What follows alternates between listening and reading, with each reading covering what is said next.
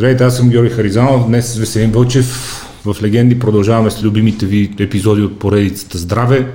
Имаме привилегията наш събеседник днес да е професор доктор Калян Давидов, шеф на отделението по урология на Джабадем Сити Клиник болница Токуда. Казах си всичко без грешка. Браво! Браво! Браво!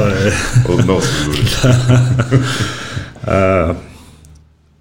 Мисля, че най-добрият начин да започне разговора и да стане ясно всичко, доколкото е възможно в час и половина от тук нататък, а, относно това с какво вие се занимавате, в какво специалисти, какво всъщност се занимава урологията и кои са най-често срещаните проблеми в вашата специалност. От там ноември беше месецът на мъжкото здраве. Така е. Какви са акцентите в месецът на мъжкото здраве? Кои са най-големите рискове за мъжкото здраве и с какво то по-различно от женското здраве? много, много добър въпрос. А, така, ами, какви бяха акцентите в месеца на мъжкото здраве? Тук а, бих коригирал, т.е. бих добавил, то мъжкото здраве не е само през ноември. той, той в останалото време някакси да. мъжете желателно, силно, силно, желателно да. си обръщат внимание, защото освен през ноември са мрей в другите месеци на годината. А, така че акцента е рака на простатата, основно. Разбира се, в, ако говорим така в пълния обем на инициативата Movember, която тръгна от Австралия преди години, всъщност там се рака на тестиса и самоубийствата при мъжете. То за последното аз не съм експерт, не там и от други хора да се занимават с тази работа, но по отношение на рака на тестисите и на простатата е полето на моята експертиза, така в отговор на първата част от въпроса, разбира се, предполагам, че имам време да разширим малко след това, защото урологията не е само простата и тести си, въпреки че тук е мъжкото здраве. Всъщност от жените ни различават тези два органа. Да. Е, в общи, е, мачи ми още И онзи третия. Да, да, да. Той, той не е включен Около който казва, че се върти света. Да, да, поне нашата част от света.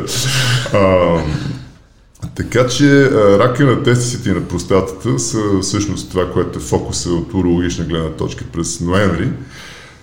А в останалата част на годината. Сега рака на тести са, за щастие, не е нещо чак толкова често. Те са стабилни към 150 до 200, може би. Даже по-скоро 150 бяха стабилно до преди, може би, десетина години. А, не вярвам да се увеличили много, много, защото не се е увеличила популацията, нито се е подмладила. Рака на тести са приоритет на малко по-младата възраст. Някъде там от 18 до към 35 се случва това нещо. Хубавото е, че колкото нещо хубаво може да има в един рак, но е, че е лесно откриваем. Тоест, тестиците са отвън.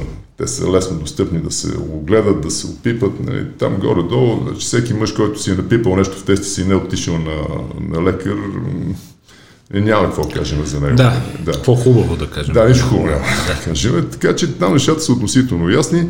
От рак на тестица не се умира, стига да хванат на време, разбира се.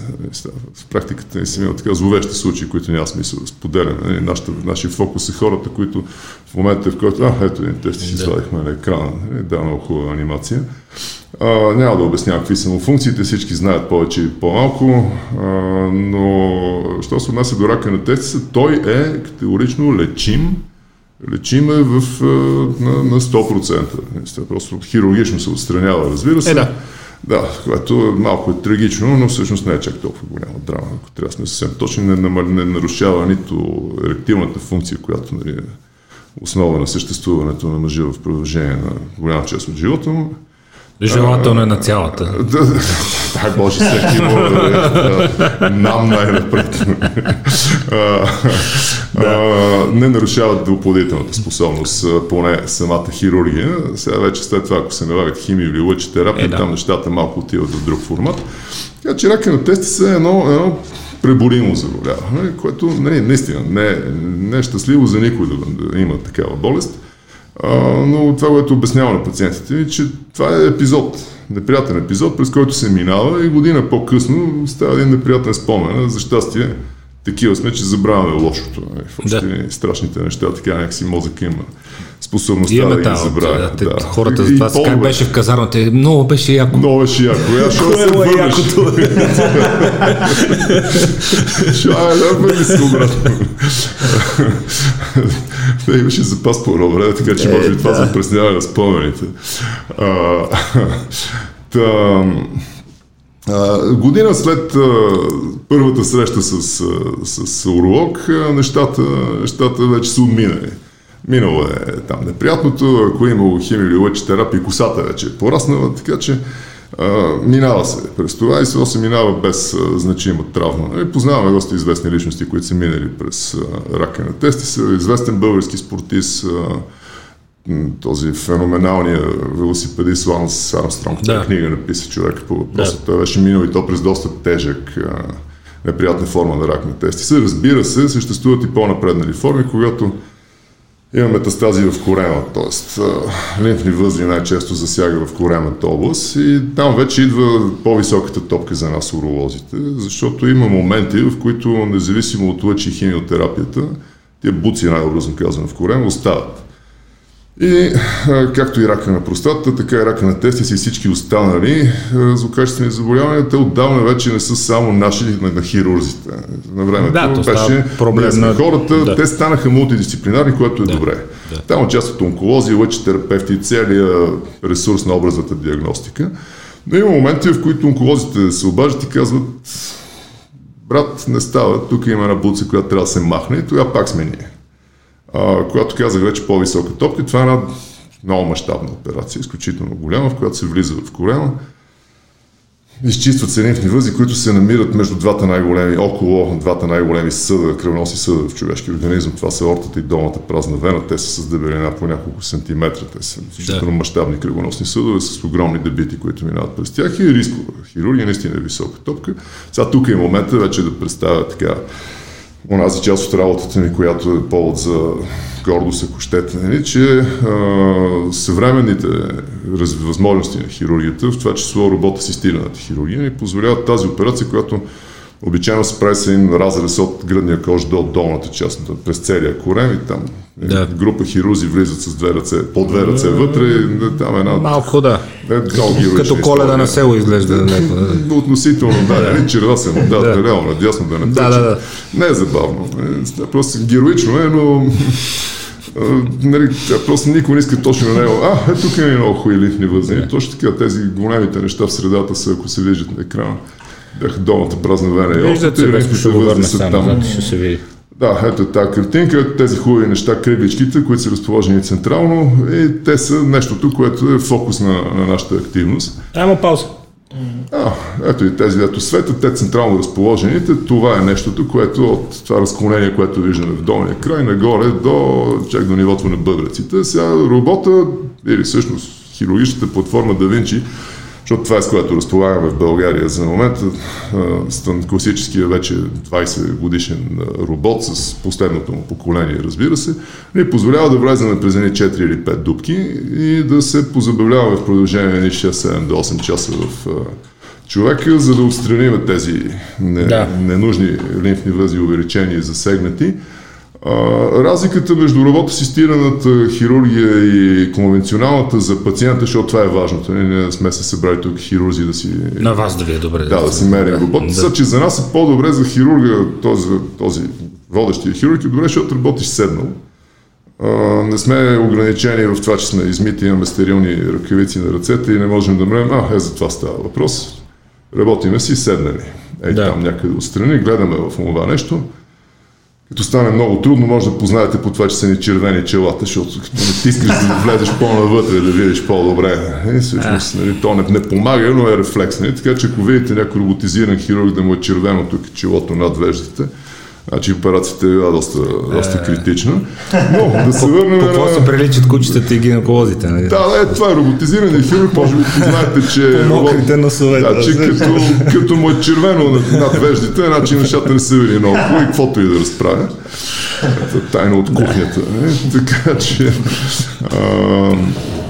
Та за пациента, а, че при конвенционалната хирургия а, с, с резултат на този разрез който самия, сам по себе си е травма върху мускулатурата, и то човек е много трудно да се движи.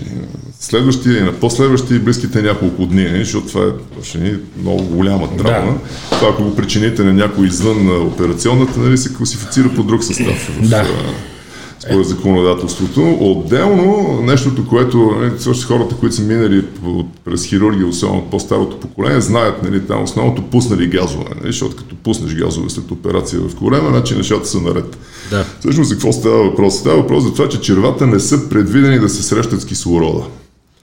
А отворената хирургия води до контакт Да, на червата да, с да, кислорода, да, което да. пък води до тяхната парализа и те престават да функционират в продължение на няколко дни. Първо, че е болезнено, не е хубаво преживяване. Второ, те не движейки се, не си изпълняват основната функция, освен да участват в храносмиването, да изнасят токсини от организма. Все Така пак, че да. а, нещата не са много хубави, когато червата са парализирани за няколко дни. В същото време обаче, работа асистираната хирургия, за да работим, или ако щете и лапароскопската хирургия, раздуваме коремата кухина, само че раздуваме с въглероден двуокис. Тоест, Няма няма кислород. да вкараме кислород. Да, да, да. То няма как да вкараме и да искаме, защото ползваме електричество за кръвоспиране и за разрязване и не, да изкра в кислородна да среда няма да е много хубаво, ще Да. бъде една доста интересна неприятна ситуация. Така че всъщност Съвсем ще заприлича на коледа на село. да, ще стане не, не е хубаво, ще цапаме тавана, въобще не, не е добре. А, та всъщност, а, една от основните предимства, освен че няма големия разрез, е и няма и кислородната травма върху червата, когато се преговорим за работа асистирана хирургия в коремната кухина. Това е когато вече стигнем до оперативна Когато намеса. стигнем до Предполагам, операция, че и да. с а, простатата нещата са подобни. Същата история, да. Всъщност основната, основното показание за робот асистирана хирургия, това за което платформата DaVinci, а и всички нови роботизирани системи, те вече се появиха на пазара, може би са 5 или 6 вече, които се ползват и така си имат разрешение, вече навлизат в практиката, а, са насочени към хирургията на рака на простатата.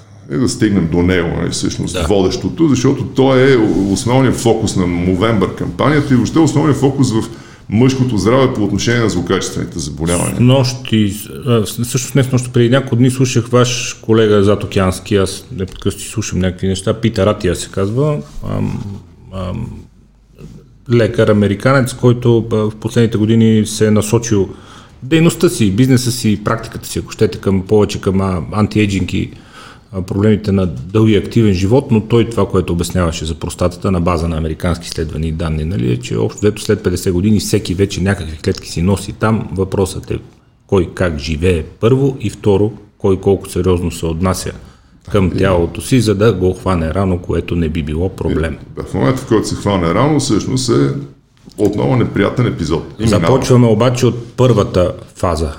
Оголемената простата, това, което съм гледал, са двата вида операции, които хора като вас правят. Един е за смаляване на цялата простата, другия е за продълбочаване на канала, с който се отнема част от дискомфорта от оголемената простата върху пориниране, полова функция и така Да, нататък. в общи линии Защото- до някъде е така. Да. Все пак първа фаза е оголемената простата. Защо се оголемява простатата? Неминуемо ли е това с възрастта и къде е ролята тук на мъжките полови хормони? Понеже съм чел и слушал хиляди работи във всички посоки.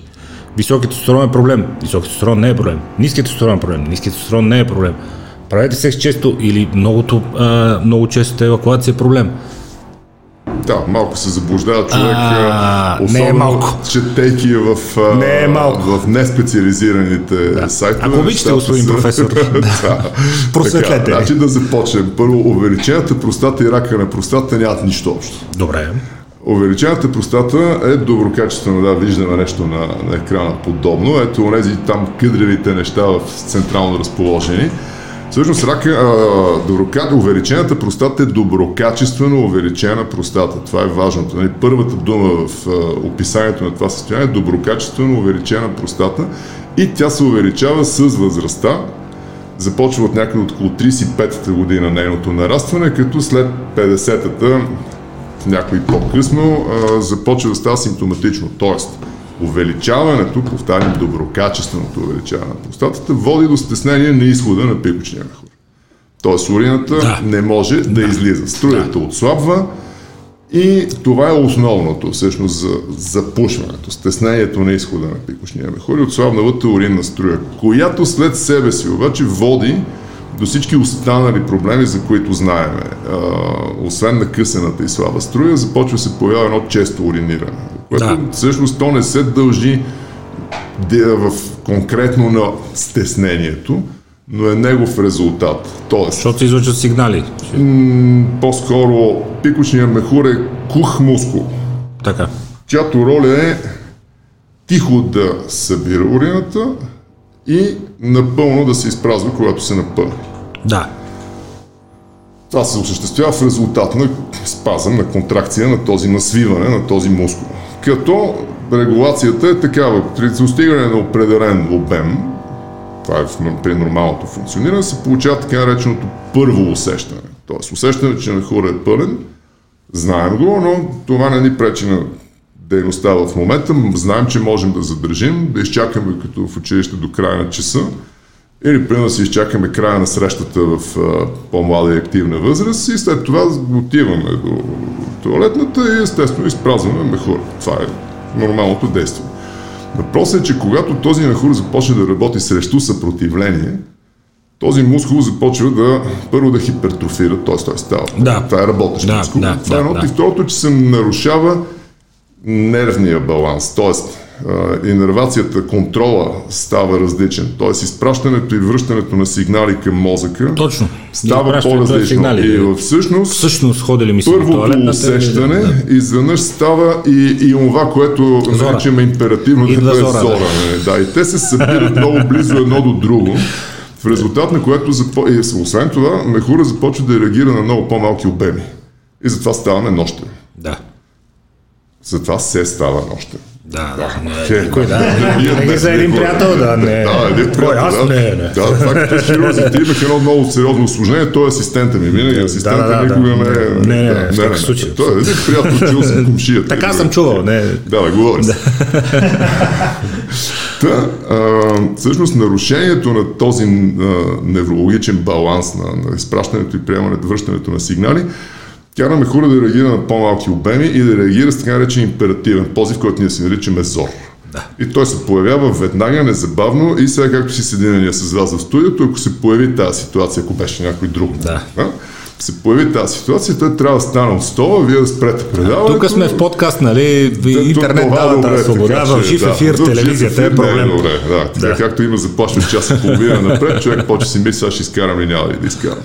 Така че тези нарушения са в резултат на увеличената простата и затормозеното изпразване на пикочния мехур. И тук стигаме до въпроса как повлияваме цялата тази история. Има Защо се случва първо? А, да, Неизбежна ли е време? Това. Да, значи дали има е, ефект, дали е хормонално зависимо, категорично да. Зависи ли от тестостерона, категорично да. Как зависи? Чакаме биохимиците да отговорят някой ден. Ще кажа, но защо знаем, че Аре, бе, зависи? хора. да, те сега се мутат из разни лаборатории. А, закачката е, че кастратите или хората с първичен, т.е. които нямат Да. Производство на тестостерон супер ниски нива. не им расте простатата. Точка, край. Това спира. дава някаква идея. Да, така че тестостерона има значение. Куриозното е, всъщност не е куриозното, но с възрастта обаче съществува така нареченото малко спорен, спорно понятие андропауза, което е мъжкият вариант на женската менопауза, която е по-известна, когато нивата на тестостерона падат. При нас не е пауза, е константно спадане с някакви Да. 2 до 5% годишно на собственото Има- производство в годините така е. напред. И това е постоянен процес. А същевременно простата увеличената продължава да продължава да расте. Отделно пък има хора, които не- нерядко може да срещнат в фитнес центровете, които са вече на доста прилична възраст, да речем така. И с доста приличен външен вид и И с кондиция. много приличен външен вид, които категорично ползват тестостерон Така. за поддържане на масата. Аз имам такива познати, имам си такива пациенти, обаче те нямат увеличена простата. Така. Както и хора с високи нива на тестостерон, установени по една или друга причина, при които простатата не е увеличена. Отделно Значи има и едни... нейна зависимост е трудно да се изведе. Да, знаем, че тестостерона има значение, но как точно не Да. е много ясно. Да. И значи, всъщност, за да спреме действието на тестостерона, не е ранната кастрация, не е начин за лечение на увеличената. Айде да не го нали? спираме. Да, айде да да, Да. айде, Освен това имаме Да дори ставаме начини, крайни, да. имаме дори начини за повлияване. Да. Тоест, на времето, в началото на преди 25, 6, 7 години, когато така, първите ми стъпки в урологията се срещах с, а, тази дисциплина, а, като студент още, не, там не ставаше въпрос за никакво лечение, имаше едни чайове на професор Ламбрев, а, светла му памет, изключителен човек и експерт за, особено за времето, в което е работил, един от бащите основатели на българската урология, който човек там поразпитал из страната къде какво пият за, за простата и ги събрал билките. И те работеха наистина, но толкова. Край. Това беше нещо, което имаше и всъщност човек с простатни проблеми отиваше на хирургия. Там се оперираше и то се оперираше масово. Мъжката. Да, да, да. Ама мъжката, няма такива лекичко, така с лазер, че... Долу през къл. Лазерите, лазери, хирургия в едно, в едно изречение не се събираха. Някъде към 90-те години Имаше, абе, еди, кой си много добър? Абе, а, много добър лазерен хирург.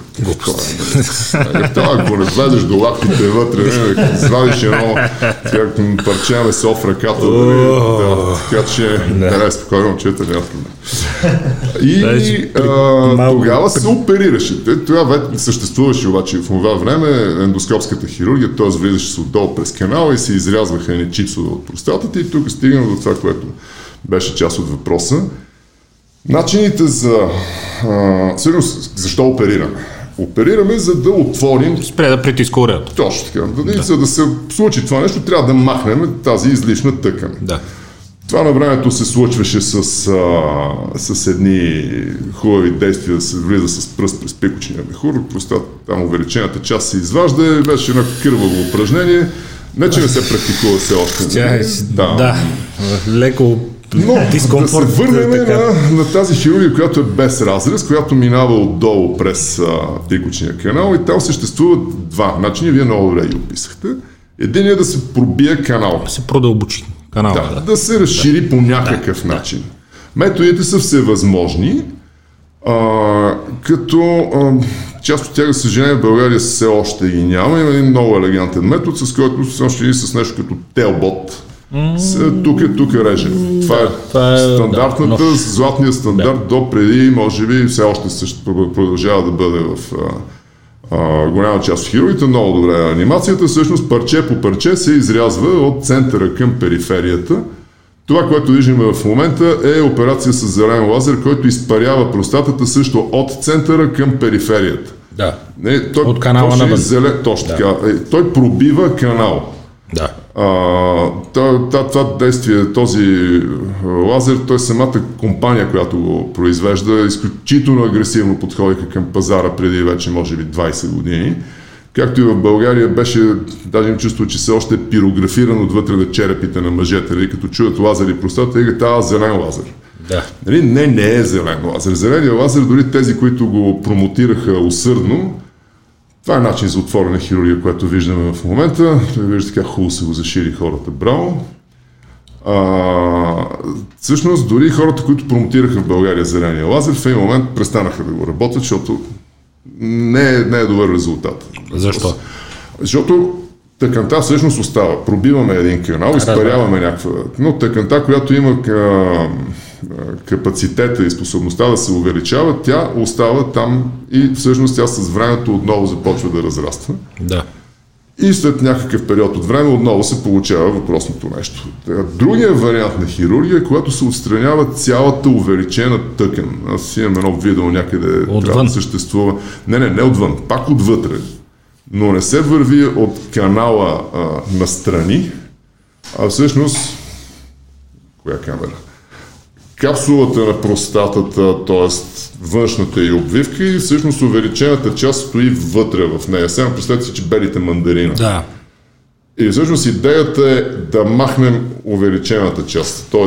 да я обелим. И да спадне на левенето форма. И всъщност така махаме цялата тъкан, която има... А, това съм аз. Да. Ето го. да. Да, е, за това видео ставаше въпрос. Обелваме простатата. Остави от началото, то не е толкова дълго. Тоест, не е особено дълго. Всъщност това правим. Обелваме простатата и цялата увеличена тъкан я а, отделяме, махаме я. И всъщност тъканта, която има потенциал да расте, вече я няма. Да. Канала става голям и той всъщност си, а, си стои такъв. Ето го, точно така се правеше с пръст на времето се махаше простатата. Същото нещо правим, само че отдолу, ползвайки пак лазер. Въпросът обаче не е в това дали ще се оперира с лазер, а как ще се оперира с лазер. И не какъв лазер ще ползваме, а как ще го ползваме. Как ще го ползвате? А, виждал съм, включително по едно време, хората, които ползваха зелен лазер, за да изпаряват простатите от центъра към периферията, започнаха да опитват този метод, ползвайки зеления лазер просто като източник на енергия. Да. За да могат да спират кървене, да разсекат, ако някъде се налага. Оставиха го, защото не е удобен и е, освен това е малко по-скъп като консуматив и отидоха към това, което правя и аз, е, хирургия с е, холмиев лазер. Като тук е момента да кажа, че нямам абсолютно никакви претенции да твърда, че моя лазер е най-добрия. Нямам предвид машината и машината е много хубава.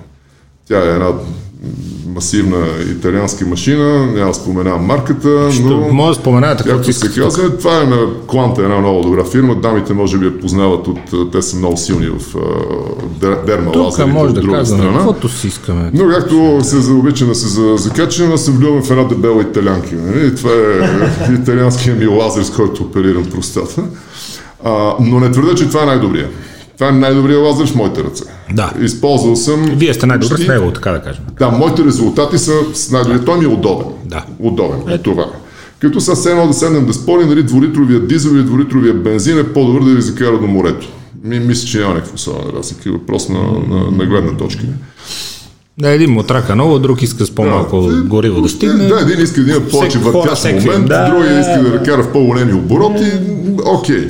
Така. Но в резултат, е, в двата случая стигаме за 4 часа, защото толкова са А без двойка дизел е трудно. Да. Що? Е, да, да, по-бързо ще стига. Та, а, сега ползвал съм почти всички налични лазери а, за простата и в интерес на истината този ми е най-удобен.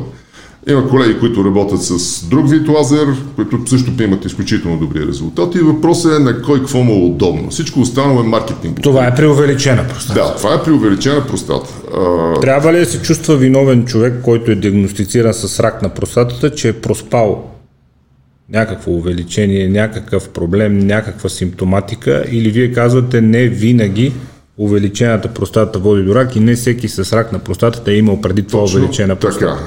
Така. Нямат нищо общо двете неща. Може Чудесно. да имате една простата, нека кажем, нормалния обем на простатата около 20-25 кубически сантиметра. По най-голямата, която съм оперирал, мисля, че беше 700 грама. Това са двата ми умрука и отгоре. Топка за хамбал, ще има? Отворена операция беше. Ви тази един колега, така се беше докарал. Не? Простатата му беше по-голяма, отколкото един нормален типичен да. мехур, Да, не? да, който е 500 мл. А, с макс, максимума, който съм постигал с лазера си е 250 грама, което е доста сериозен обем, нали? Така повод за гордост е. Повод за гордост е, че съм го направил, въобще не е повод за гордост, че, си познавам човек, там, който да. е стигнал до там. А, затова нали, не съм от хирурзите, които си обясняват, махнахме 15 кг тумор. Срамно е да махаш 15 кг тумор. А, престижно е да кажеш от а, всичките тумори, които махнах тази година, 98% бяха под 2 см. Да. Това означава работиш на добро място, работиш в държава, която има добра, добро здравеопазване и хващаме туморите. Пациенти рано. с прилична е. И имаме култура. интелигентни хора, които идват на време. Да. Така че увеличената простата и рака на простатата нямат нищо общо, Добре. но виновен би трябвало да се чувства всеки, който се появи при лекаря си по някакъв повод в някакъв момент от живота си след 50-те си години и се установи, че той е проспал в последните 3, 4 или 5 години един рак на простатата, който вече е излязъл извън рамките на органа, насял има метастази навсякъде в тялото. Възможно ли е да се проспи това? Няма ли симптоматика? Ами, няма не, ли болки? Няма, ли дискомфорт? Нищо, категорично. Нищо. Никакво усещане. Първата симптоматика най-често... Нищо. Нищо. Нищо. Нищо. Първата симптоматика най-често, за която подозираме рак на простатата и то напреднал, е или патологично щупване на кост. Тоест, ходя си, ходя си, ходя си, в един момент штрак, аз щупи ми се бедрената кост. Е така, от нищо или от леко усукване. Това, това се дължи на метастаза в тази кост, костта е станала неперфектна Да, тя е... или патологично щупване на гръбначен прешен. Това е едното и другото. Съдовите хирузи ни се обаждат най-редовно хората, които се занимават с вени артерии и на краката. И казвате, бе, тук има един с запушени вени на краката с тромбоза. Е, Масивна тромбоза на големите вени на краката. Ще му видиш и простатата. Защото Да. нерядко това е резултат на напреднал злокачествен А, процес. е. Но този герой е можел да ходи всяка година на уролог или всяка година да си изследва туморния маркер Стигнахме до ключи от Да, бараката. да. И тогава този рак щеше да е хванат и той нямаше да дойде метастазирал, а щеше да дойде на поредния си контролен преглед 5 или 6 години след като е оздравял. Това щях на да кажа. Хора, е, е за срам. като, хора като нас, нали, ние, защото ние се стремим и някакъв пример да даваме тук и с епизодите, и с а, спортните тематики, и с всички спортисти, които ни гостуват и разказват а, за това как според тях човешкото тяло да бъде по-здраво, по-добро, по-добре функциониращо. Ходим редовно и си правим изследвания.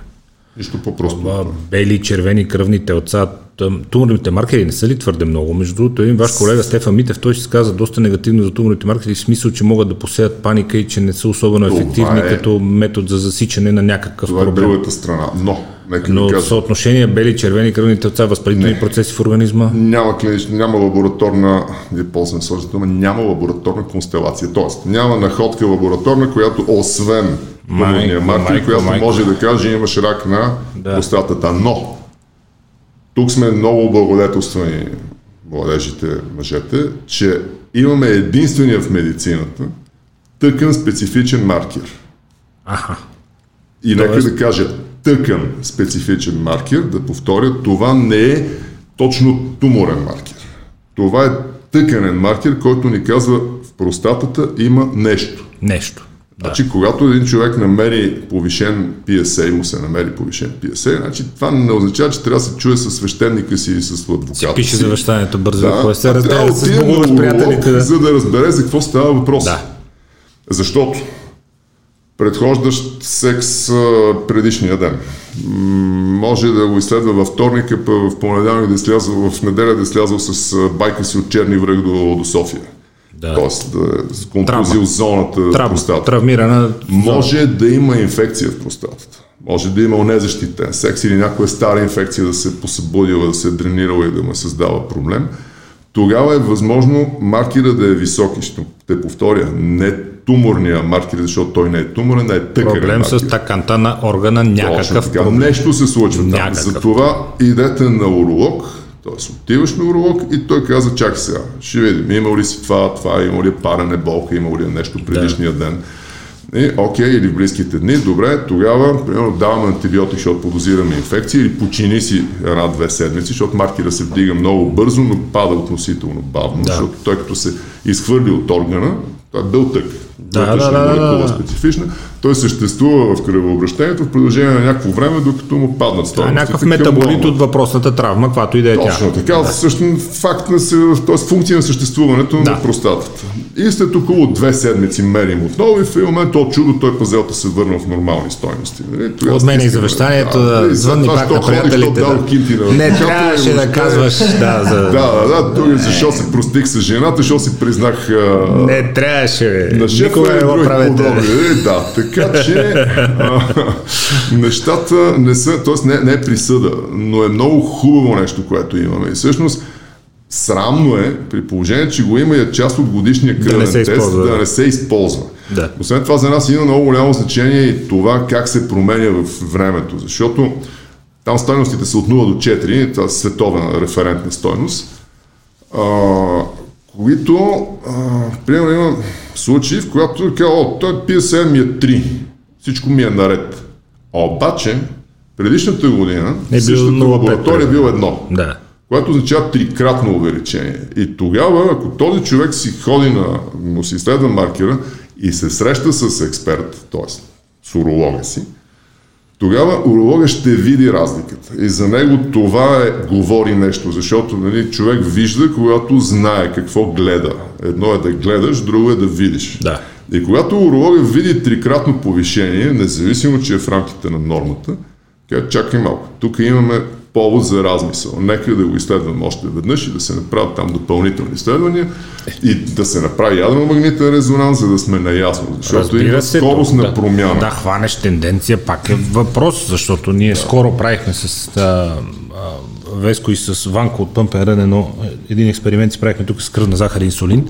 Аз знам, че захарта ми е на долна граница, инсулина ми е малко под долната граница, много ми е нисък инсулин, което е добре, нали? защото аз държа ниски въглехидрати и това. И аз знам, че ако при същия режим на хранене започне да ми се покача кръвната захар и започне да ми е по-висок инсулин, значи има някакъв друг проблем Точно така. и ще си го хвана рано. Именно, за това говорим. Как, както и обратното. Има хора, които идват с PSA 6 или 7, така наречената сила зона от 4 до 10, Да.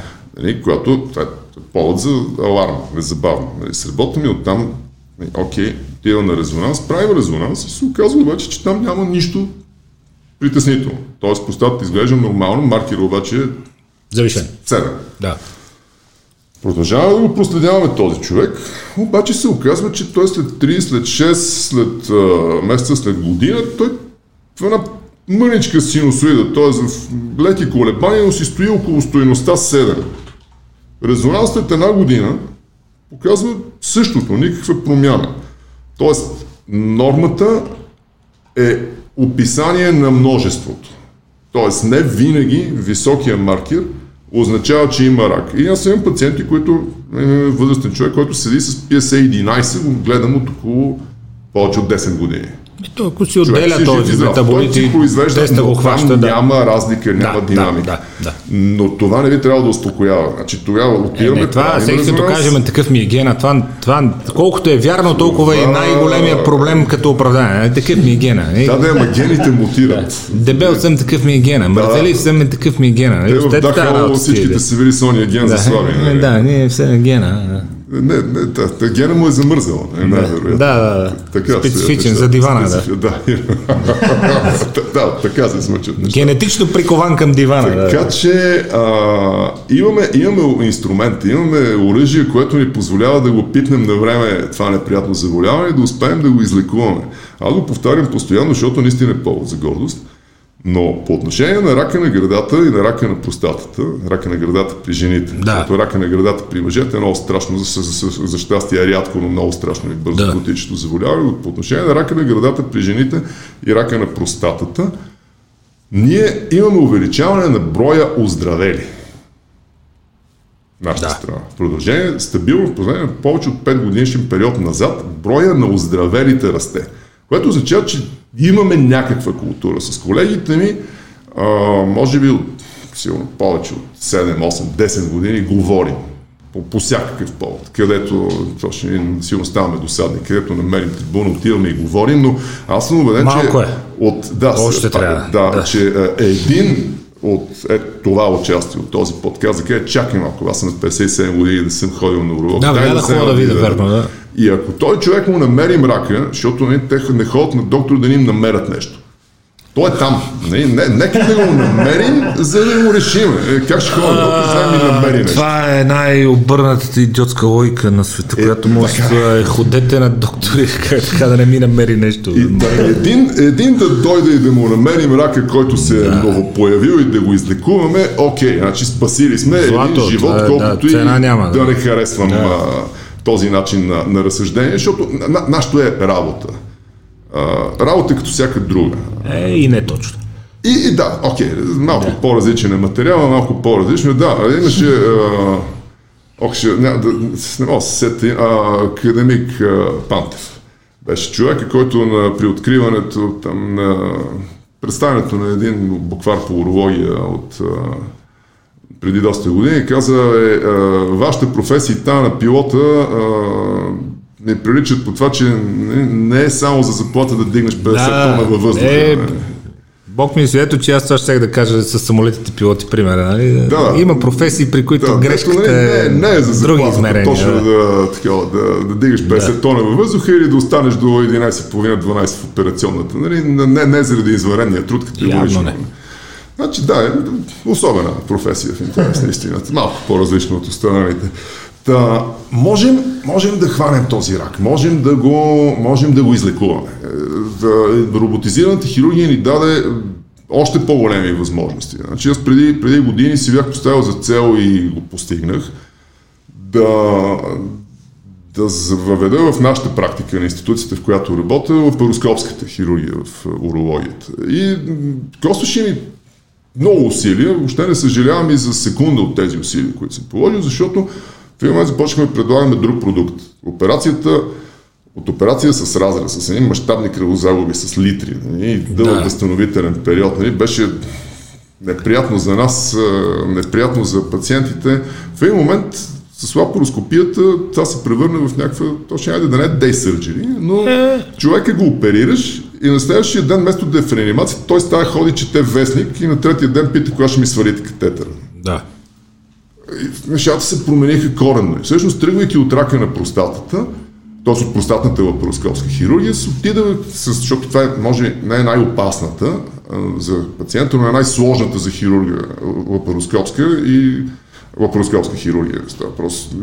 Трябва изключителна сръчност и много, много, много неща са, много детайли има в цялата тази история. Сложна и тежка, защо лапароскопска хирургия? Някой ще каже, е, а мозъчните хирурзи са... И Мозъчните там, хирузи са си мозъчни хирузи, те са като ракетните инженери. Там, там е друга. Не ги закачваме. Там, там не ги говорим, да, те, те, са, те са други.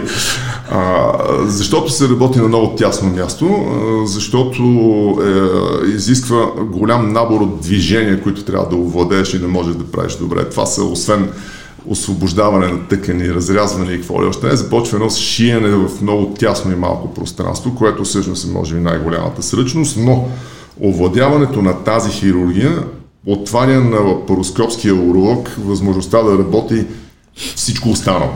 Просто може да работиш, т.е.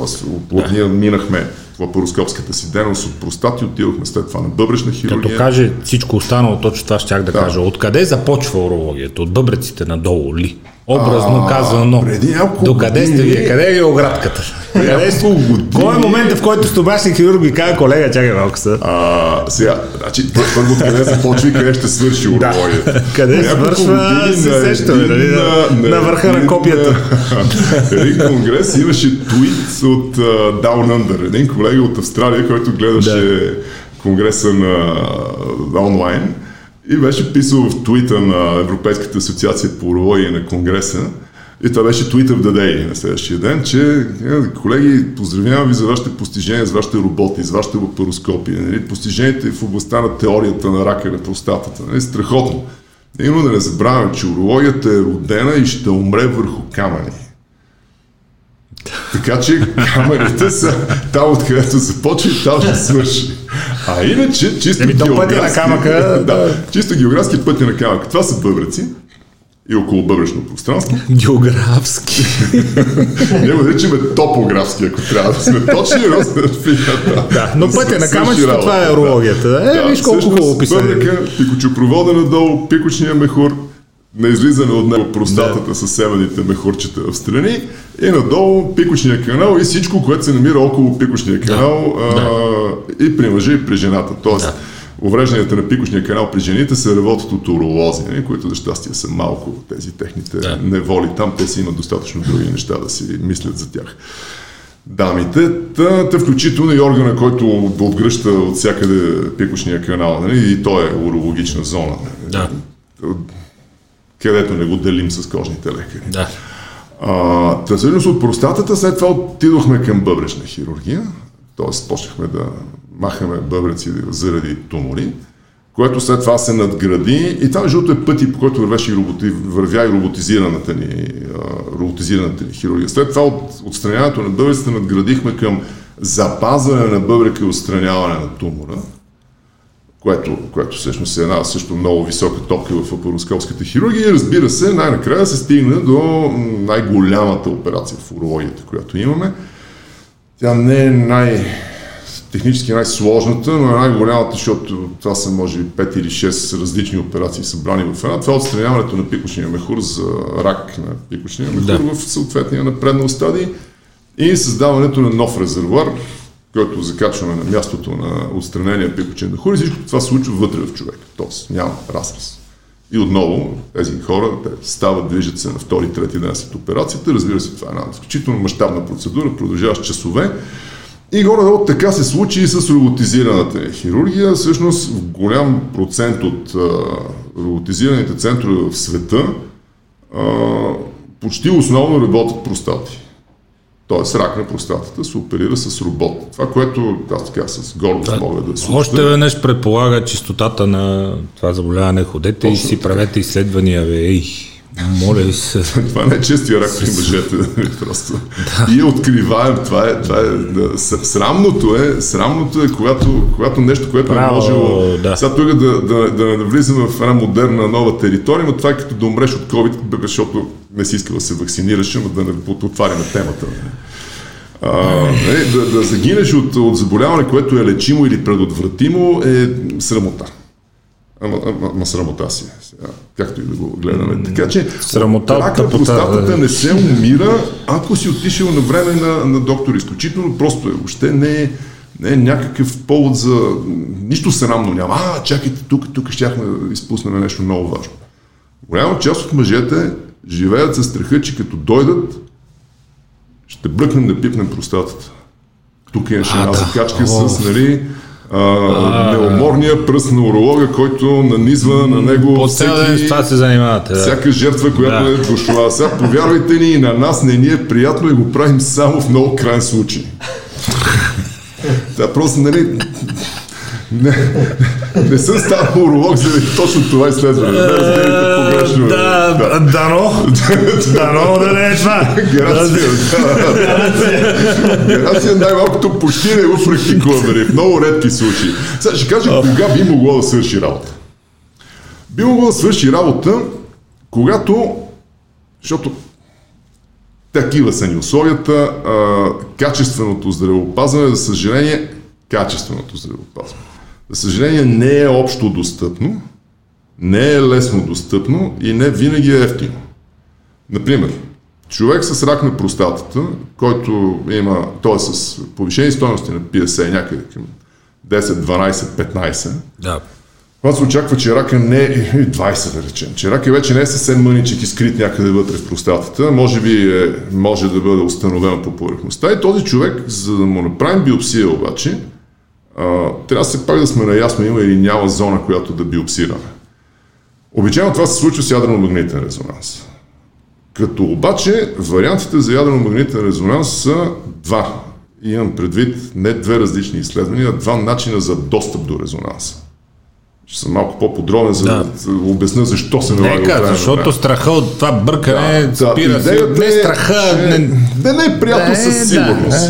Да, всъщност, един вариант е човек да отиде да си плати резонанс и това се случва веднага или в рамките на един-два дни. Нали? Отива, плаща и си прави, прави му се резонанс, връща си и му казваме, да, приятел, трябва да вземе биопсия да, да. или не, няма да вземе биопсия, следващ резонанс след 6 месеца и след една година, окей, със здраве, сполайте и човека си заминава. Сега, другия вариант обаче е този човек, ако няма възможността да излезе от хикс 100 лева и да си плати резонанса незабавно, трябва да чака той по каса. трябва да чака здравна каса, като вече тук нещата стават още по-сложни, защото не е само едно чакане, а той трябва да отиде при личния си лекар, който обаче може да е в Силистра. Примерно, каза го, защото е доста далеч по диагонал. Да. Този личен лекар трябва да му даде направление за уролог.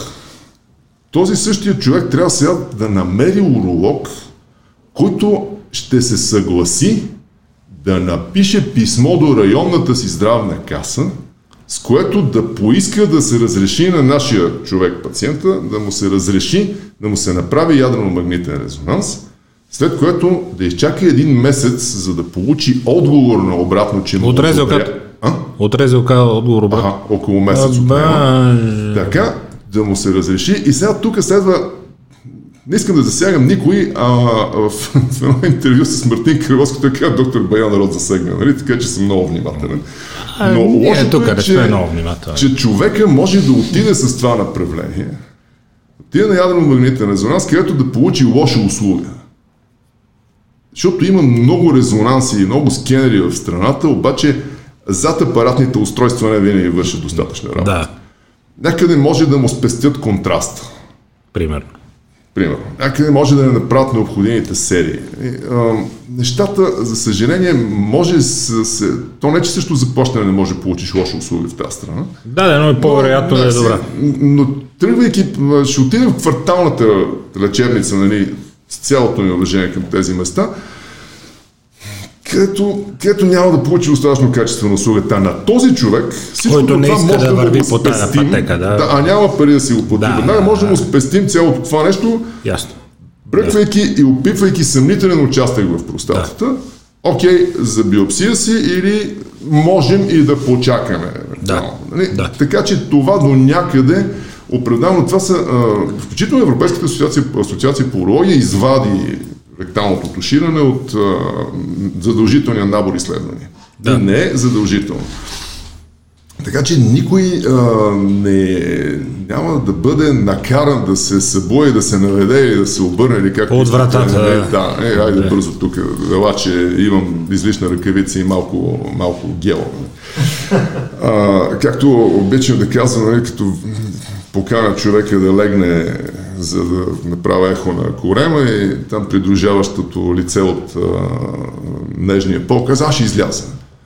Му станете, аз няма да нарушавам достоинството по никакъв Нищо начин. срамно няма да се случва, да. Да, просто, да, до- дори гениталната зона не се налага да, Да. скрие, защото всъщност ми трябва долната част Долната на част на корема. стомах, да. Да, На корема, където- на корема, на корема, където ехографски мога да видя колко му е голяма простатата, а, как изглежда, има ли някакви проблеми с пикочния мехур. Категорично не мога да видя рак. И затова ехографски рака на простатата не се вижда. А, така че за, затова е желателно, когато се отива на уролог за чисто профилактичен преглед, проспективно да е направено изследването на туморния маркер, защото иначе ще се гледаме, ще се видим, ще си говорим, ще направя ехография и ще изпратя пациента да си направи, да му се направи изследването и той след това трябва да се върне, за да го обсъдим. Да. Така че за да спестим едно отиване и връщане, по-добре е да е изследвано предварително, да видим резултата и след това, ако се налага, да се върви в някаква посока. Така че а, и, и това вече не е повод човек да не ходи на уролог. Значи, трябва да му вземат кръв. Сега знаем, нали, че кръвоземането е изключително драматично нещо. Ко? Хората ги е страх от тигли. Ми хора, които не, не щат как ще ходя там, ще ме будат, ще ми взимат кръв и, и кой знае какво друго ще ми направят. Ми, нищо друго няма да ти Боже, направят. За, за Боже, това трябва да Боже, сме. Боже. В интерес на истината, съвременните игли, с които се буде за взимане на кръв, те са с такъв дизайн, че той не се усеща. Е, е, иглите за взимане на кръв. Така стоят Не е сериозно, бе. Не е сериозно, да. На нас не изглежда несериозно, но, но а, сериозно се адресираме и към тези хора. Защото има едно незнание, а незнанието води до страх. Като с всичко останало. Е. Значи, като човек не знае нещо и, и тогава започва да избоява страхове. Така че информи, информираността е изключително важна. Камъните бъбреците. Започнахме камъните в там. бъбреците... Камъните в бъбреците, те вече имат е, хиляди модерни методи, все по-съвършени за тяхното е. разбиване, махане, премахване и така нататък. А, доколко правилният начин на живот, защото искам в последните минути това да се върнем в началото, преди човек да се запознае с вас, преди човек да влезе в кабинета, преди човек да усети симптоми или нещо в изследванията му, които пак ви казваме, правете си изследвания, Да, да, да покаже да, отклонения, какво може да направи той за себе си преди това. Защото за бъбреците всеки ще каже, а ето, пийте много вода. И е така, да, адекватният воден прием е важен, защото ние сме излязли от океана. Да, все пак. Изпълзяли сме от там и си носиме океана вътре в себе си. Така че водата ни трябва. Без вода не става. Така че Слизайки водата по-надолу. Е, да. От бъбреците. Обаче какво може да направи човек за себе си? Какво имам Трябва предвид? да живее разумно и грамотно. Трябва да живее разумно и грамотно. В последните години много се променя философията за разумен и грамотен живот. В а, 60-70-те години на миналия век войната между хранителните индустрии, холестерола беше виновен за всичко. В един момент се оказа, че той е изключително важен, защото без него няма тестостерон. Няма ли тестостерон, мъжки организъм и мъжкото здраве отият в канавката. Е. Така.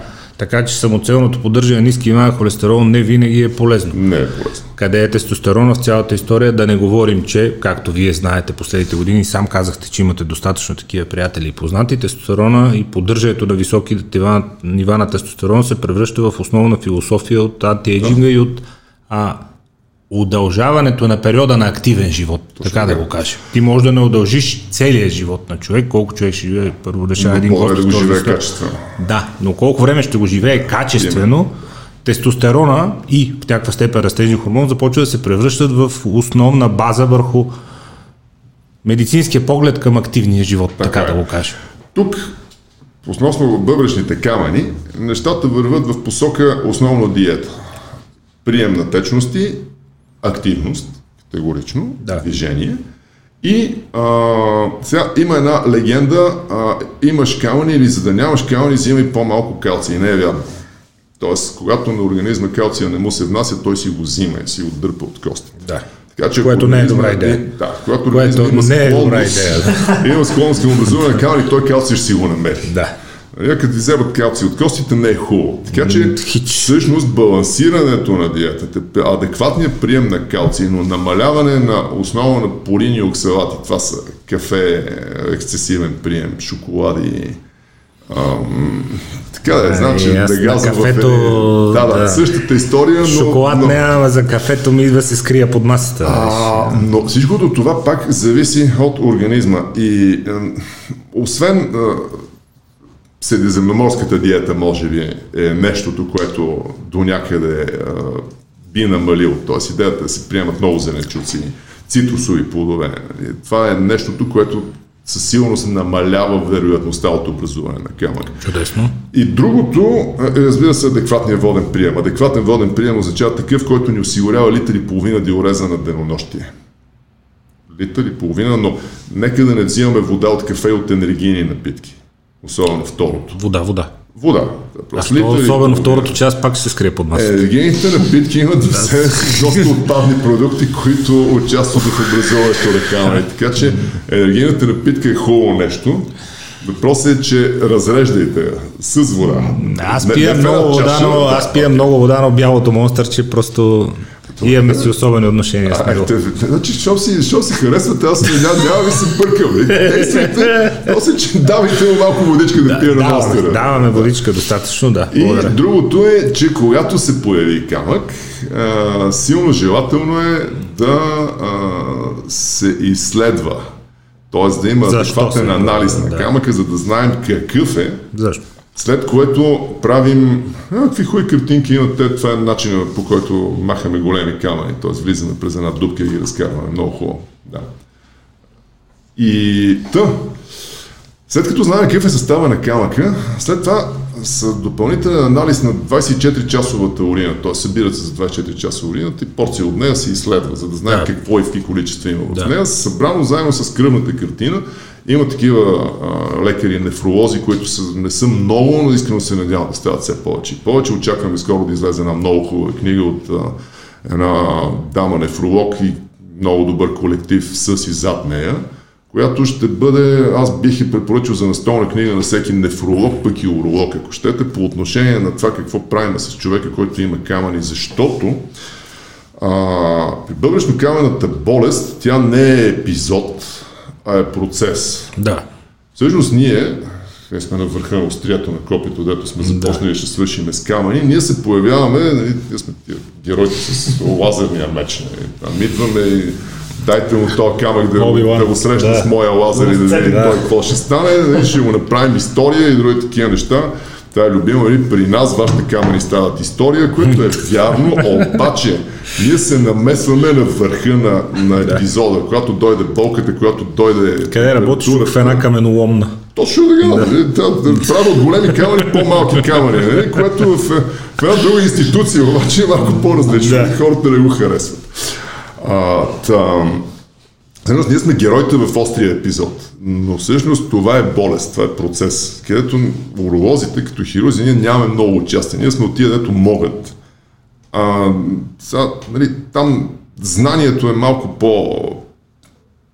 Едно е да знаеш, друго е да го можеш, нали? така че а, от нас се очаква повече сръчност и умения. Вие сте по действието, да. Да, ние сме активните хора. Тоест, ние се занимаваме с разрешаване на проблеми. Дайте проблем, ние ще ви го решим. Ние А трябва това, да което казвате, да как се разбира защо се е състоял проблема? Ре- Ретроспективно е по-лесно. Да. Но тогава идват хората на, на умствения труд, на мисленето, на... Теоретиците. Да, на събирането на едно и едно и логаритмуването и всичко останало. И това са нефролозите, които изключително добре могат да участват и би трябвало да участват в този процес, защото както и с рака, това не е, не е one man show. Да. Не е един герой с лазерен меч. Нали? Та е група, е. не става иначе. Нали? Сам с кифте да е лазер не се получават нещата. Та, всъщност, когато вече имаме камък и имаме идея какъв е, вече можем да, да сме много по-коректни по отношение на и конкретни по отношение на това какво да препоръчаме на човек.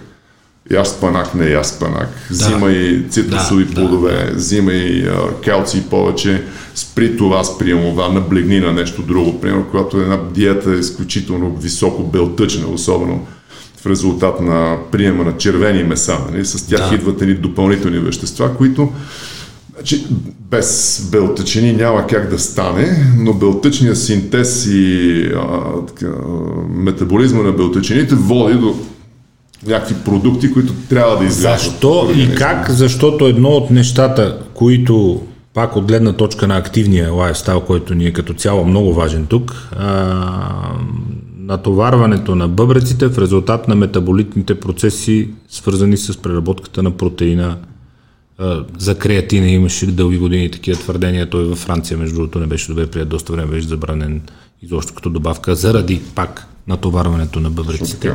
С какво и как а, метаболизма на протеиновия метаболизъм натоварва бъбречната отделителна система. Основното, т.е. това, което е етикета на белтъчната молекула, това е аминогрупата да. азотната да, група да, в нея. Да, да. Когато, когато белтъка се преработва и се използва за енергия, тази аминогрупа, т.е. азота, той трябва да излезе по някакъв начин. Да.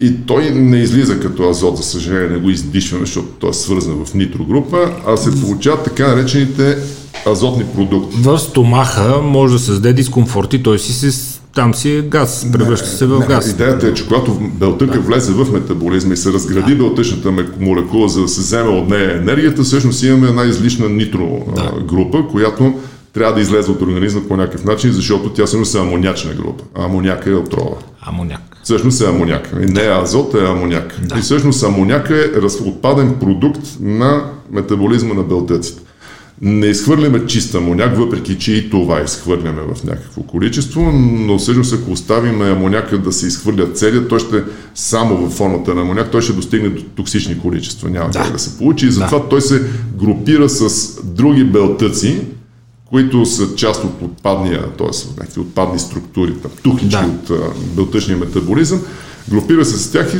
поформира, примерно, креатинин или урея. Това да. са отпадни продукти да. на белтъчния да. метаболизъм и те трябва да се изхвърлят от организма. Които това е също, чието нива също могат да бъдат следени през Точно така. на и да се види дали са си в норма. Начина да се разпознае бъбречната функция. Правете го, ако обичате да. също, възможно най-често. Това е, това е маркера за бъбречна функция. Уреята и кретинина всъщност е това, което може да ни отговори този бъбрек, т.е. има ли някакъв проблем с бъбречната да. функция или няма.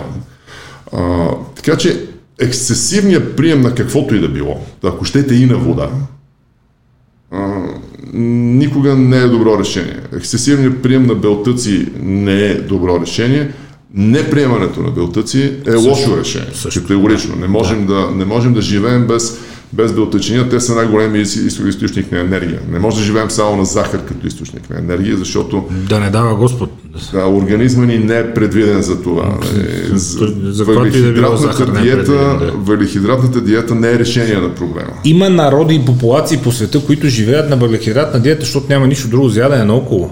Но това е различно от захарта. Да, да, да не бъркаме захар. Да. Говорим за захарите. Е, като има само че... жито и овес, че ядеш само това, това какво да, правиш? Да. Бъркаш си кашичката и си да, продължаваш да, по пътя. Няма проблем, но това е различно от захарта. Различно. Да, категорично това са един друг вид въглехидрати, в които има и белтъчини в тях, в интерес да, на истината. Нали? Да, така че те успяват по някакъв начин тези хора да, да възстановят, както пък има и хора, които карат само на месо и по неизвестна причина вече нямат бъбрешно камен Ако си ескимос, нямаш Точно. много си за пресни зеленчуци в района. Да, да. Никакви мечките не носят зеленчуци. Интересно, е, тези хора нямат проблем нито с холестерол, нито с бъбрешно камен Никакви, но... да, нито с продължителността на живота, нито с но пък не сме от тях. Нали? Е, дори да се самоопределим, пак няма да станем, така че а, затова е желателно да се придържаме към разумен прием на белтачини. категорично голямо количество, количество а, целулоза и а, това, което идва от, а, от а, зеленчуците.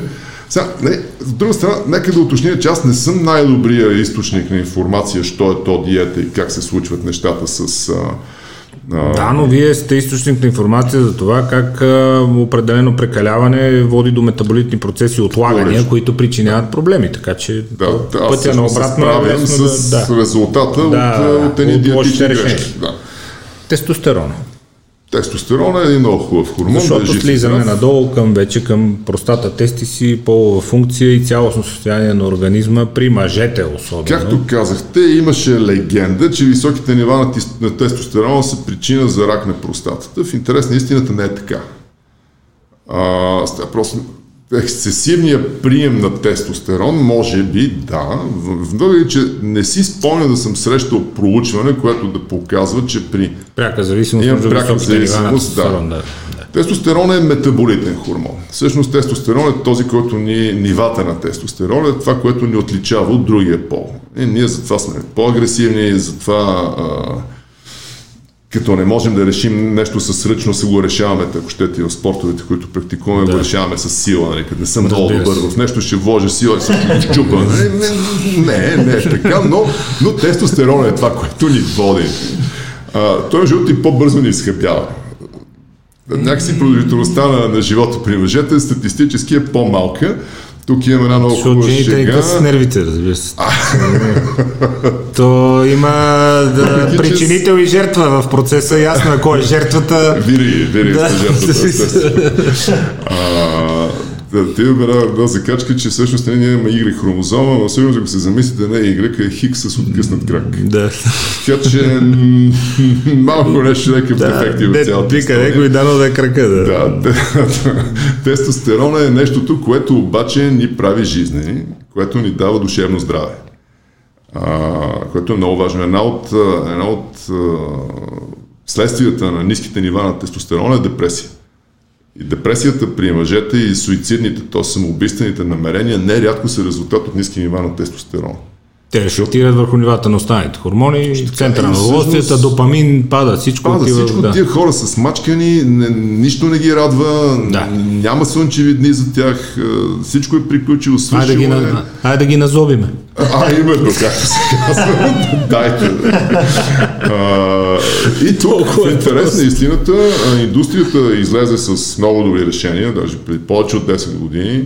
Байер извадиха един много добър препарат, а, който е депо тестостерон. Нали, той не е за нуждите на тези, дето търсят високи спортни резултати или там релефи и каквото и да е друго, но това е едно много приличен заместител на тестостерона в нормалните му в нормалните му стойности, а, който дава изключително добро, добро, добър ефект. Депо значи, че си инжектира и е в разтвор, се, който се отделя много точно, бавно в органи, бавно се абсорбира. Да, депо препарат, който той е добре дозиран, защото така е направен. Чудесно. Инжектирането, той си се излъчи в необходимите. Чудесно. Хората, индустрията работи. Чудесно. Индустрията работи и то работи Ма нека работи, това се Това е работата, да. не им плащаме а, така че а, заместването на тестостероновите нива е нещо изключително важно, защото, както казахте, ние сме а, сграда. Имаме различни, даже не знам дали сме сграда или сме по-скоро един, един голям град е човешки организъм. Не, не може без транспорт, не може без а, Колкото повече говоря с ваши колеги, колкото повече ме вълнува в последните години биохимията и медицината, то не е град ми, не знам. То, то е феноменална фабрика. Това е, това, да. просто да. Но ако го няма тестостерона, точно както казахте, много други неща започват да страдат, защото всичко е свързано. Нали? То е част от една голяма ендокринна е, система. Мускулна маса, костна плътност, синтез на хранителни вещества, настроения, други хормони, тъй, всичко, всичко, всичко. И нещата, в един момент, като заместиме тестостерона, тия хора, знаеш, така леко се появяват в друг вид. Е, ти да видиш. Ти да видиш. Ти да видиш. И в един момент се казва, че има и слънчеви дни, живота не е чак толкова зле. А, сега съществува една а, идея, че ниските нива на тестостерона водят до еректилна дисфункция. Може и да е така, до някъде е вярно, но не винаги. И е по-скоро на психологическа основа. По-скоро, както, както има още нещо. За съжаление, все повече, т.е. сега може би е периода, в който е пик на, на този вид а, страдание. Това, това е поколението на 80-те години, тези, които аз съм включен в тях. Да. Тези, които през 80-те години бяхме в тинейджерската си възраст, не мога да го твърда със сигурност, няма как да го докажем, но това, което виждам в кабинета си, предполага, че е имало едва ли не епидемично разпространение на полупреносими заболявания. си спомняте, тогава консумолците трябваше да си купуват предпазители, паралелките гледаха лошо в аптеките, па не знаехме какво е това предпазител, па не знаехме как се слага, па ще ни бе. Така се казваше презерватива, сега какво майко, ами то самия факт, че се казва предпазител е ясно Да, колко е бил така популярен. нещата, пък колко нямаше- популярен е бил продукт. Да, не беше може и най-популярните предпазител. продукти, Да. Да. И, и, те гледаха лошо. Така, нали? така, така, така млад човек, ще, ти, ти, това означава, че ти правиш разни лоши неща, такива Да. неморални. В резултат на което все по-често срещам в а, хора на моята възраст, да, около моята възраст, а, едни опустошени от отминали инфекции и простати. Да. Съжалявам, че съм толкова поетичен. Да, да, Но тук пираме до една, едно друго състояние, пак ще кажа състояние, защото трудно може да бъде наречено заболяване. Това е състояние на увредената простата. Увредена в резултат на отминали инфекции. Нелекувани, не... Те може и да не са разпознати. Например, трихомоназната инфекция, която аз подозирам като основен причинител Да. на цялото това нещо, тя при мъжете няма симптоматика. Нищо. Нула. Нищо. Да. Може някакво леко пара, евентуално, ама, ама която по един или друг начин организма се справя с нея, но когато гледаме ехографски, аз сега се кана да направи филмче от някой от, т.е. да, да кача някъде едно филмче от простатната ми хирургия, когато, нали, както работи, отклепвам увеличената простата от, а, от капсулата и филмът почва да се появяват едни камъни. Камъни, камъни, камъни с размери 3, 4, 5 мм, нали, които са вътре в тъканта Да. на простата. Всъщност, тези камъни са място, където има огнойник. Оформен абсцес, в който организма, за да се излекува, депозира калци. И във времето е твърде. И във времето се втвърдява, вкаменява се, остават да. едни камъчета. Те не са болест. Самите те не са Но са болест. показател, но те са че- показател, че тази простата е Преминала болест, да. И всъщност тази простата не е еластичният орган, който расте и става 700 кубически сантиметра, а е един стегнат орган, който дори най-малкото нарастване, което пак ще повторя, Е започва от 35-та година, тя няма къде да расте, защото отстрани е Калцирал. Куковича Да. прежда, уплътнена е по-скоро като в мрежа.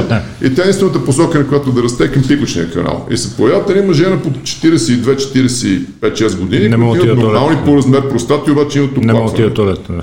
Да. А, и всъщност, поглеждайки ги ехографски, първото, което се вижда, те са изключително лесно видими, са тия калцификати, те светят ни бели точки вътре в простатата. И за съжаление, освен хирургия, там нямаме какво да направим. Нелекуваните инфекции, добре, те дават свое, своето отражение. Нека да продължа. Тук има, отръгнахме от проблемите с ерекцията. Проблема е, че калцификатите в простатата означават оплътнение, фиброзиране на свободните рехавите масни планове в малкия таз, там откъдето минават нервите и кръвоносните съдове, които отговарят за ерекцията. Аха. И всъщност Командването на е системата. Защото аз винаги това съм се чудил, като кажат еректилна дисфункция, дисфункция, например, заради нисък тестостерон. Или, например, заради проблем с бъбреци, ако щете.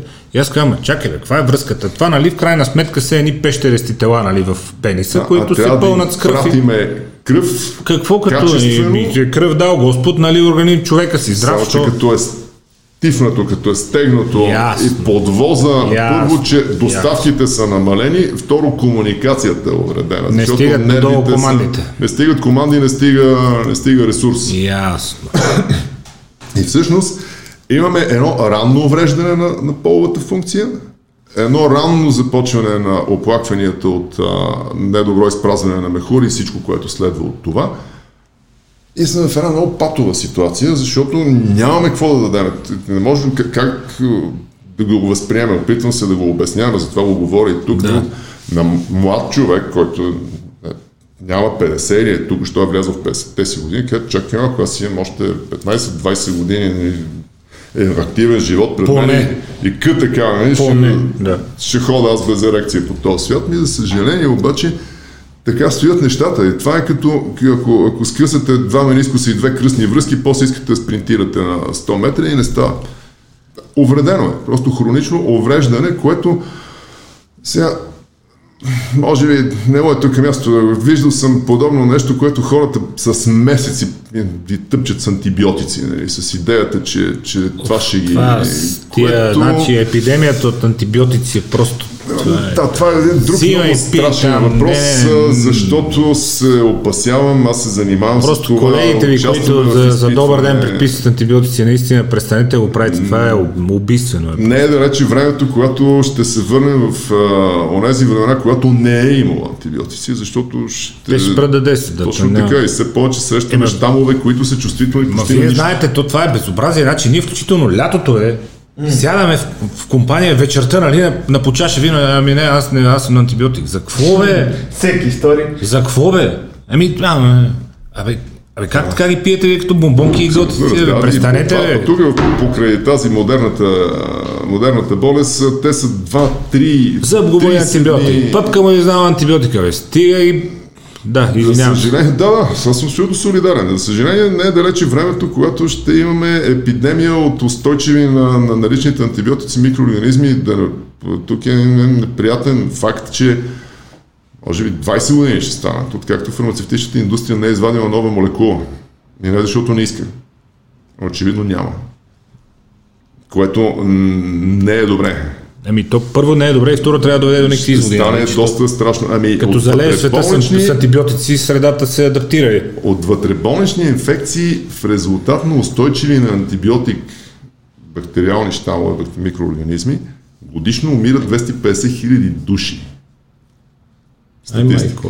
Четвърт милион човека умират от вътреболнични инфекции, т.е. придобити по време на болнично лечение или в Щамове, които са станали устойчиви на Те, аз имам, то не е, то е мрачна шега, те са чувствителни на напалми на, на, на радиоактивност. въобще. Да. Нищо друго. Нямаме с какво. И това са хора, които м, влачат едни инфекции с години и ако не дай си лъжи, получат някаква по-сериозна травма оперативна, т.е. наложим се някаква по-мащабна хирургия, смъкнем имунитета, което се случва след голяма хирургия или там, не дай си Боже, химия, лъчетерапия и такива неща, то още там може да ги убие. Защото нямаме какво да направим. И Ще станаме като отците основатели на хирургията, които са правили хирургии и не са имали антибиотици. нали? Ами то на там се върви. Да. Да, за съжаление, но това е мрачна тема, която има много се говори за нея. Е, Тук обаче трябва, трябва без да всякаквито и да е претенции за а, политика, но тук се налагат политически решения. Това нещо трябва някой да удари по масата и да каже, момчета, така не става, да се въведат регулации. И за хранителната индустрия, и за Всичко, предпазването да. на здравето и превенцията и така нататък. Всичко това е Трябва политика. Да. Те, да, някъде да се намери един човек с воля на съответната позиция, който просто да, да постави нещата в ред, защото е, регулациите и налагането на спазването на регулациите са в основата на, на, на свободата ни. все пак, все пак. Не, Не, защото- то е свобода без правила, Да, да, никой не иска иначе свобода без правила, червения, повярвайте. червения светофар, нали, по правило откъде, къде те ми нарушават правото на придвижване. Повярвайте ми, да. От Така годините е. на Дивия Запад насам никой не иска свобода без правила. Ако погледнете формално, червения светофар ми ограничава правото на придвижване, да, пречи ми да стигна на време. Да, така че... Да. да. Та. Солидарни сме. Връщаме се от махаме се от инфекциите, връщаме се при здравия човек. Какво може той да направи за себе си, да бъде по-дълго време здрав и пак а, преминавайки през тестостерона, активния начин на живот. Виждал съм изведени данни, вие ще кажете верни или не, които обвързват проблемите с простатата и проблемите с половите система с наднормалното тегло, с затластяването, с преддиабетните състояния, с високата кръвна захар. Изобщо не са ли, не стават и твърде много факторите, заради които човек може да се озове при вас. Всичкото, което описахте, е така наречен метаболитен синдром. Така. Резултат на диванната болест. Да. Или както там се казва. Да. Значи в момента, в който страда нещо, страда всичко. Ние сме интегриран организъм. Така. Така че тези хора, сега, дали затластелите хора имат повече, със сигурност имат повече проблеми с бъбречно-каменна болест, сигурно се увреждат бъбреците си. По отношение на тестостерона, той категорично пада заради метаболитния синдром. Да.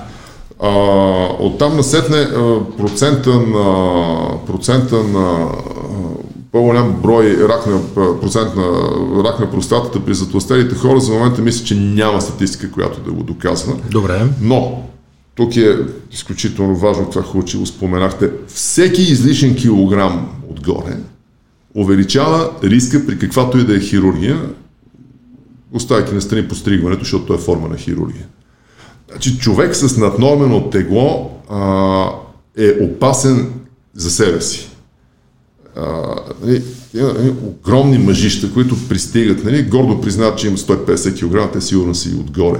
Повярвайте ми, изключително трудно е да бъдат оперирани такива хора, изключително трудно е да си прецизен и коректен и да имаш добри резултати.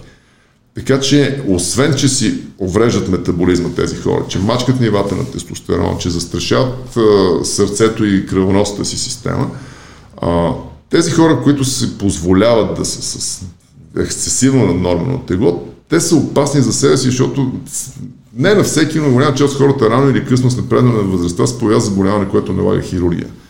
Ако щете хирургия на враснал нокът при човек с наднормално тегло е изключително опасна. Дори и това. Дори и това. Защото ако щете заради глюкозния толеранс, Кръвно налягане, да, какво ли още не. Чувствителен на глюкоза. Така да, че, а, разбирам, че тестостерон е любимото в случая. Метаболитният синдром теорично мачка нивата и метаболизма на тестостерона, с което... Не става въпрос дали е любим, но то виждате, Да, да. че... М- Той е важен, той е част от общото здраве. как да кажа, нещата, които го водят до там тестостерона да е нисък, са нещата, които ни убиват в крайна Точно така. Да, съм, така че може също спокойно се твърди, че нормалните нива на тестостерона означават нормален начин на живот. Така че един човек, който е един мъж, който има нормални нива на тестостерона, може да е доста по-спокоен за, себе си и своето бъдеще, отколкото някой с нарушени или ниски нива на Какво тестостерона. значи затластял човек по съвременните разбирания на медицината? Тоест, защото и с а, ваши колеги тук, които сме говорили, и с а, Лачезар Лозанов и с Веселин Маринов, те казват, абе, по принцип body mass индекса, но той за определен тип хора не е до край представителен, защото има хора, които са с по-високо тегло, но нямат подкожни мазнини реално. Да, зависи от структурата. Да. Тук е малко далеч от моето поле на експертиза. Може би Лъчо Лозанов, това, което е казал, аз съм по-склонен да се, с, да се съгласа с него. А, така че трудно ми е да кажа какво означава затластял чисто медицински, нали, по да цитирам нива на body mass index, въпреки че доколкото си спомням, беше не само body mass index, а се калкулират подкожна мазнина Да. и други Да, такива неща, да. но това е, това е в полето на една, друга, на една друга дисциплина и тук говорим тези неща, които трябва да преценим един относително нормално изглеждащ човек, дали е малко по-затластял или не. Говоря за хората с видимо, Да. видимо затластяване, които са категорично с наднормено тегло, не, не е необходимо да се сменя, да се смята body mass индекса. Иначе това, за което говорите, което е в, по-скоро в полето на ендокринолозите, там са едни изчисления, една друга, друга тяхна си наука, в която, честно казвам, Добре. не, не мисля, че Добре, е смислено но по отношение на здравето на простатата, от а, наръчника за, а, пак казвам, здрави хора, където идеята е те да не се докарат до там, да станат ваши пациенти, отслабнете и се движете. Отслабнете и се движете, отслабнете е ясно за милионите причини. Защо? Движете се, кръвоснабдяване, За- кръво... Да, кръвоснабдяваме се, движим се, ние сме създадени да се движим. Човешкото същество е направено за да се движи, не да седи на диван или на стол. А, това не са... Не, не, Часовете не, за седнал живот, при който човек е седнал и няма добро кръвноснабдяване, уросяване в таза, да разбираме, че също са проблеми пред... Влошеното кръвоснабдяване в таза, т.е. си получава се тазов застой. Е, Хората с увеличени простати знаят, че като шофират по-дълго време, като стигнат до бензиностанцията, им е много трудно да започнат да уринират. Нали? Така, че, за, движението е това, което подобрява циркулацията в е, малкият таз е най-склонно тук. Чудесен пример, да, точно да. това е. Малкият таз е едно от местата, които човек е най-склонен да формира венозен застой. И всъщност там кръвта се забавя, тя се, т.е. мястото около простата. Кръвта се забавя, застоява се, няма мотив да циркулира, ако нямаме разумно нормално движение. Тоест, около мускулатурата наоколо не се движи, ако съседните големи кръвоносни съдове нямат големи дебити през себе си, води до, до тазов застой, който не води до нищо добро. Всъщност стига се до изхемия на малкия таз в резултат на застоялото кръвообращение, т.е. недостиг на кислород. Да. Хроничен недостиг Хроничен на кислород води до образуване на фиброзна тъкан, това, което говорихме преди малко. И всъщност образуването на фиброзна тъкан води до лошо кръвоснабдяване в областта на простатата и мъжките гениталии и уврежда инервацията в тази посока, в резултат на което резултат, т.е. следствията са очевидни. Там Движете се, особено ако професията ви предполага по-дълго време седнал на едно место, шофьори, хора, които работят на бюро и така нататък. Категорично съм солидарен. Движението е изключително важно, защото няма как да е иначе, защото не сме, не сме предвидени да седим. Не ни е това биологията. Не е такъв В къде е генетиката цялата история?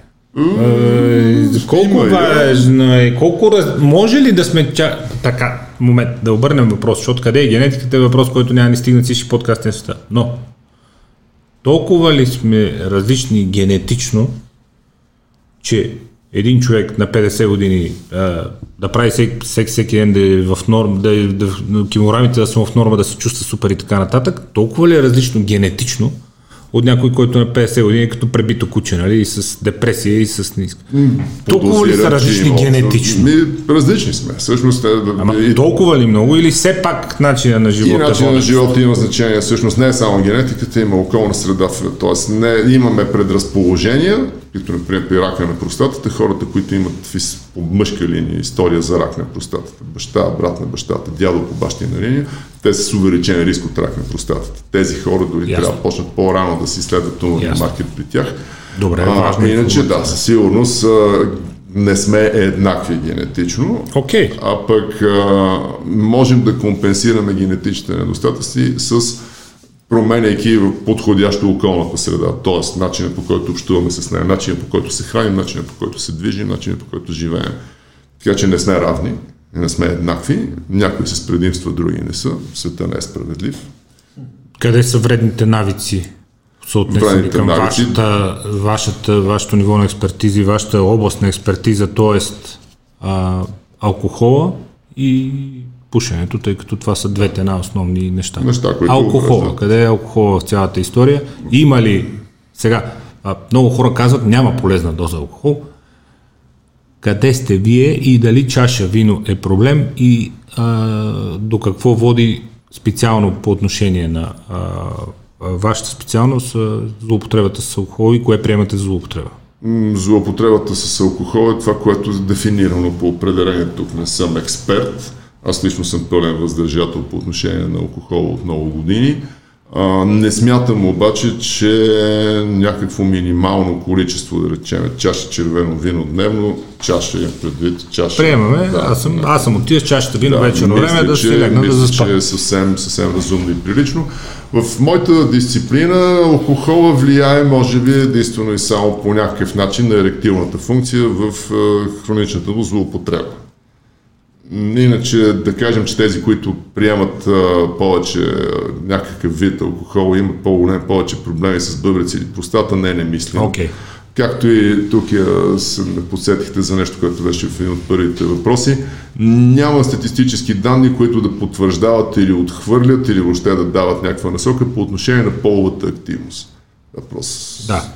Ежедневен секс, два пъти седмично, там по-рядко или както и да няма категорични статистически данни, които казват да, тези, които имат интензивен секс или имат повече по-преносими инфекции, при тях се развиват, са преживяли, при тях се да. развива повече рак на простатата, не, по-скоро са градски легенди, нали, от типа, нали, ако мастурбираш, ослепееш, нали, някакви подобни а, неща. Така.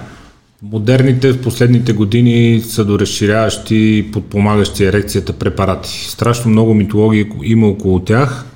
Първо, бяха ура, има ги, после а, хората умират от тях, след което изведнъж последните медицински изследвания и това, което идва отвъд океана, казва, ма чакайте в какъв смисъл хората да умират, те оказват се в яграта, бидейки се да разширяващо. Mm-hmm. Тя е първо полезна за кръвоносната система и второ оказа се, гледах пак скоро данни, че благоприятно възпре...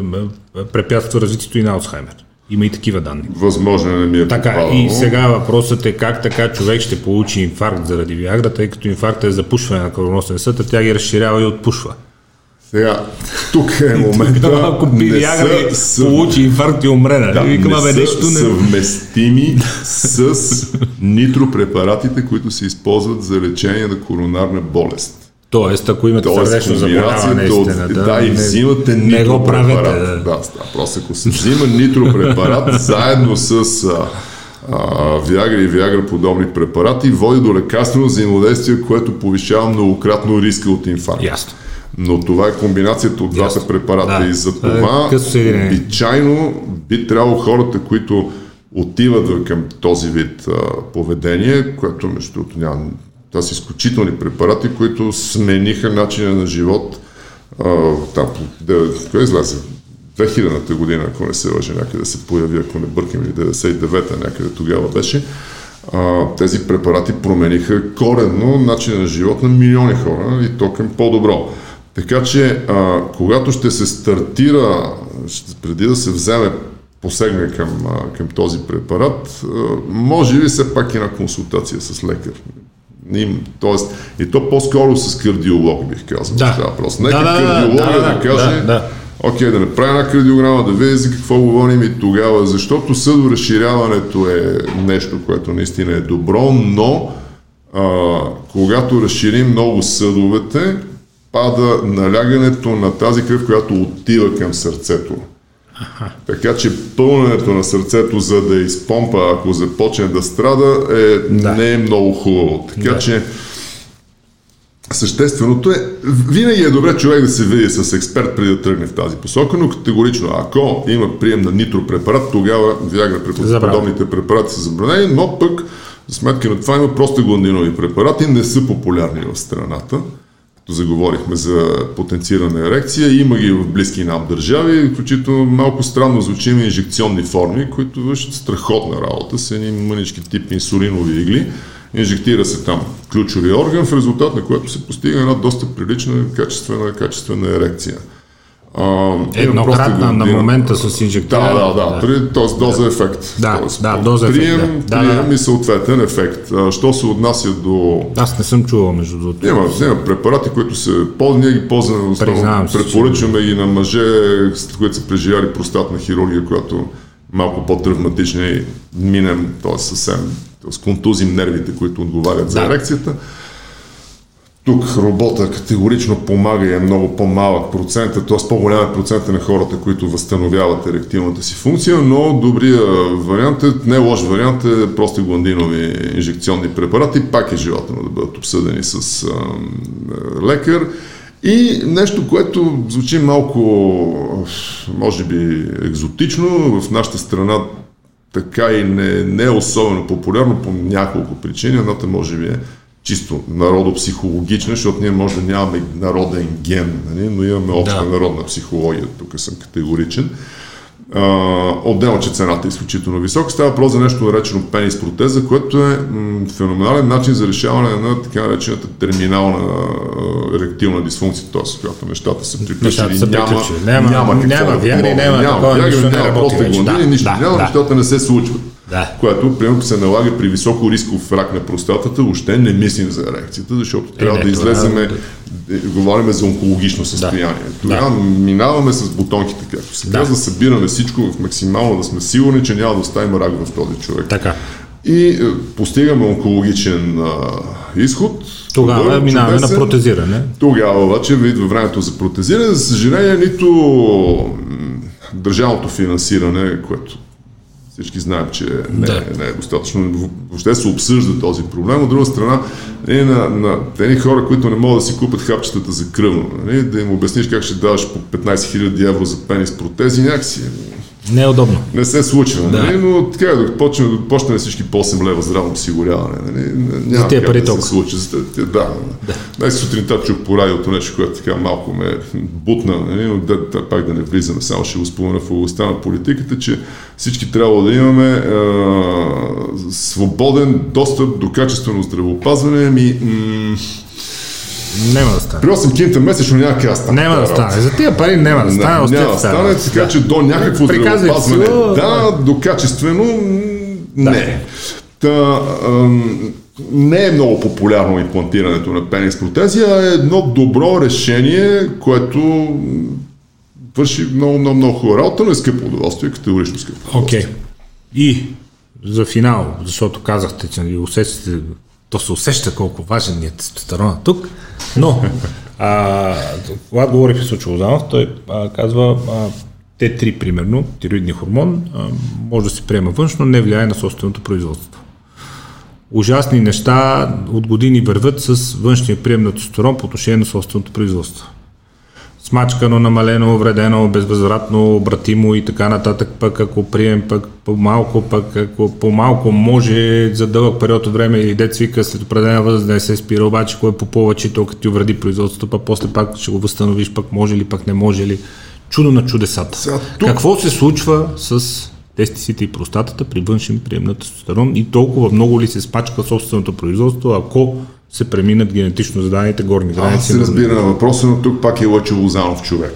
Добре. Казвам. Въпрос, Въпросът е, метаболизма увреждат ли се самите органи, а не чисто от ендокринолога. Това, което знам от практиката е, че след спиране на външен тестостеронов прием има един много, при някой по дълъг, при някой по-кратък, но дълъг латентен период, в който собственото производство на тестостерон е нулево или отива към нищо и тези хора влизат в една тестостеронова дупка, т.е. Да. начин на живот с ниски нива на тестостерон, от които или се излиза с заместител, или трябва да се чака да се възстанови собствената функция.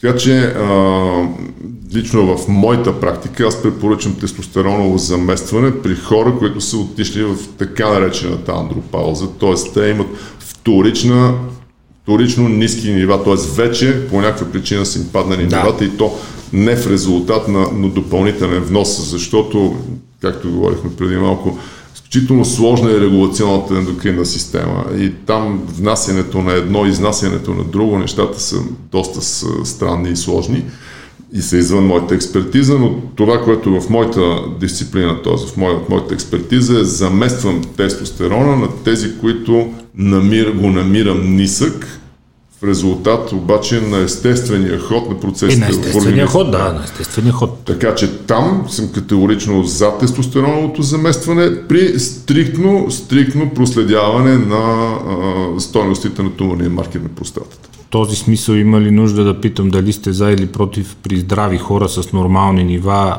нормални за годините им, които обаче са значително по-низки от тези, когато са били на 30, да речем, да се добавя заместващ външен тестостерон с оглед на удължаване на активният живот, да могат да спортуват, да са във форма, да са активни, да се движат и така нататък. Разбирам въпроса. Ако стойностите са в, относително в рамките на нормата и то основно стойностите на бионаличния тестостерон, да. защото се изследва профил на тестостерон, да. Не смятам, че, не смятам, че е необходимо допълнителен внос, защото освен това самата физическа активност увеличава производството. Би трябвало да върне производството да на тестостерон. Да. Така че не е необходимо да го повишаваме като подусловие. Опитайте първо без мързел, пък тогава. Да, вече. да, просто айде първо в залата, след това от дивана да видим как се случват нещата. Да. Нали, да. Не, не е лесно да се дига тежко, но, но помага. Опитайте първо без мързел. Да, да, ако може. След това има достатъчно фитотестостерони, т.е. подобни на тестостерона препарати, които вършат не лоша работа. Да, по отношение на протеинов синтез и на да, нормално състояние на Има фитопрепарати, които теорично участват в метаболизма и нещата са добре, но колкото по-активен е един мъж, толкова по-бавно ще стигне до ниските нива на тестостерона си. Чудесно. Теорично. Чудесно. А, от тук нататък здрави, нормално изглеждащи, нормално чувстващи се хора какви изследвания регулярни препоръчвате вие и кои според вас са задължителните изследвания, за да не се превърнем във ваши пациенти, да ви оставим без работа. да. Винаги ще има камера. Да. Много искаме да ви оставим без работа. Професоре, кажете как. Да. Споменахме маркерите на бъбречната функция, т.е. урея и креатинин в годишните изследвания са напълно достатъчни както а, едно общо изследване на урина. Банално да. изследване, да, да, да. изследване на урина с седимент и за мъжете нахвърлили 50-та си година, ако нямат история за рак в простатата, тогава 45-та година, PSA, простатно специфичен антиген, тъканен маркер за простатата. Това може да спаси е, живот, може да спаси качество на живота, защото когато да. го мерим на време, когато влезем деликатно, елегантно, за да махнем, да се справим с един ограничен рак, тогава може да запазим еректилна функция, тогава възстановяването е по-бързо, тогава всичко, всичко се случва много по-лесно. Това е за, това е за, за мъжете в, в нашата възраст, не, когато започва профилактиката. Така че не са сложни нещата. Годишният преглед, една стойност на туморния маркер е една кратка среща с уролог.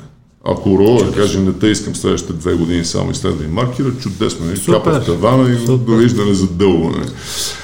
А, дали ще остана без работа? Не е в а, продължителността на моя живот. А, За съжаление. Да, в, може би в едни 20-30 години, може би хирургията, урологичната ще остане хирургия на камъни и на реконструкции.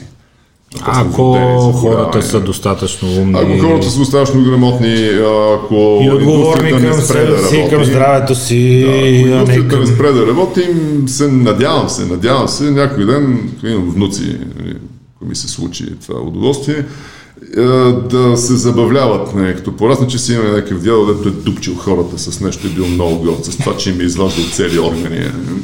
Надявам се да съм забавен на някакви хлопета след много години. Нали? То в формата, че такова нещо вече няма тук. Имаме си е. хапчета, имаме си превенция, имаме си всичко.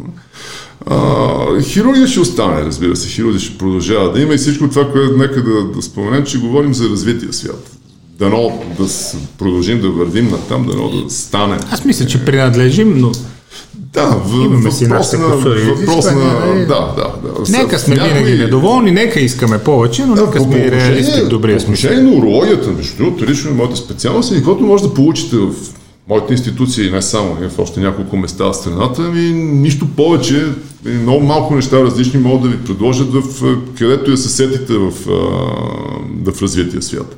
Така че е, моето поколение, нескромно звучи, но моето поколение, да сме живи и здрави всичките колеги от него, пък и тези след нас и разбира се нашите учители да са живи и здрави, а, успяхме да, да вкараме урологията на България на, на нивото на, на развития свят, всъщност. Перфектно. Така, това, това правим. Така че получи се по някакъв начин. Правете го.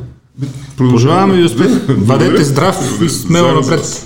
Професор Калян Давидов, шеф на отделението по урология на Джибадем Сити Клиник, болница Токуда. За втори път казах всичко без грешка. Днеска ми е страшен ден. Ходете редовно на изследвания, правете си изследване на PSA и тъканния маркер за простатата. Нека го оставим без работа. Той няма да ни се разсърди. Бъдете по-отговорни към здравето си и продължавайте смело напред. Благодаря ви отново и до нови срещи. Аз благодаря. До нови срещи. Благодаря